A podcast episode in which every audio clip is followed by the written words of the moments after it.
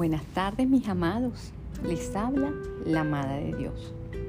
Hoy es 28 de agosto y tengo una reflexión para ustedes que viene de parte de Dios. Y el título es Los obreros son pocos. Jesús recorría todos los pueblos y aldeas, enseñando en la sinagoga, anunciando las buenas nuevas del reino y sanando toda enfermedad y toda dolencia. Al ver las multitudes, tuvo compasión de ellas, porque estaban agobiadas y desamparadas. Como ovejas sin pastor, la cosecha es abundante, pero son pocos los obreros, le dijo a su discípulo. Pídale, por tanto, al Señor de la cosecha que envíe obreros a su campo. Esto, esta reflexión es muy interesante porque nuestro Señor Jesús había comenzado su ministerio y empezó a sanar mucha gente. La gente empezaron a ver los milagros y prodigios de nuestro amado Jesús y empezaron a, a acudir multitudes a ver a nuestro amado, amado Jesús.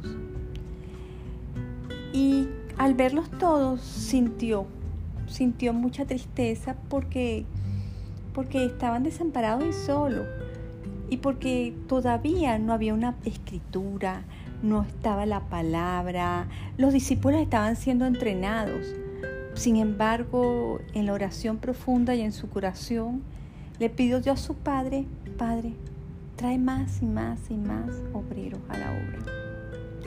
Y en mí aquí, mi amigo, hoy que estás en un tiempo en las cuales tenemos la Biblia, en las cuales la podemos tener en los teléfonos, en los cuales hay salmos en, el internet, porque tenemos una tecnología que está bastante avanzada.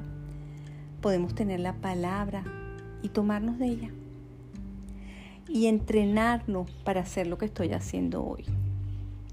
Hoy estoy entregando esta enseñanza de Dios, estudiando cada día más, leyendo cada día más, llenándome de la palabra y aprendiéndola y explicándola, porque sé que tenemos que ser obreros, obreros prestos a enseñar la palabra, a demostrar que nosotros somos la lámpara encendida que nuestro Señor pidió en ese momento. Amigo, amado, cada día estudia la palabra.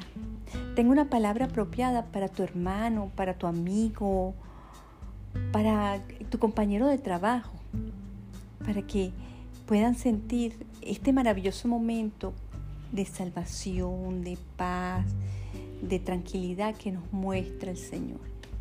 El Señor nos ama. Así sería que dio en sacrificio a su Hijo. Su Hijo tuvo muerte de cruz y gracias a Él, a ese maravilloso sacrificio, estamos en gracia podemos entrar en el trono a través de la gracia de nuestro Señor Jesús. Y por eso pidámosle al Señor cada día que nos entrene más.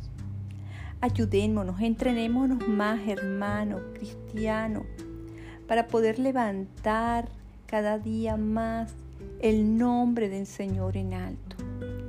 Toma control de nuestra vida, Padre Celestial. Toma control de nuestros caminos, de todos tus hijos.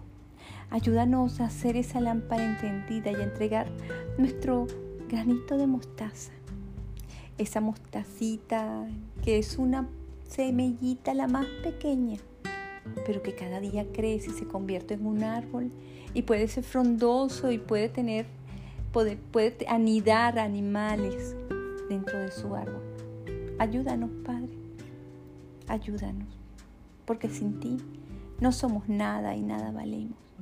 Y heme aquí, Señor. Heme aquí. Los vemos en el próximo, en, en este próximo análisis de la palabra. Gracias, mi amado Rey. Gracias, gracias, gracias. En el nombre poderoso de Jesús. Amén y amén. Los amo y los recuerdo. Y estaremos próximamente con ustedes mis amados.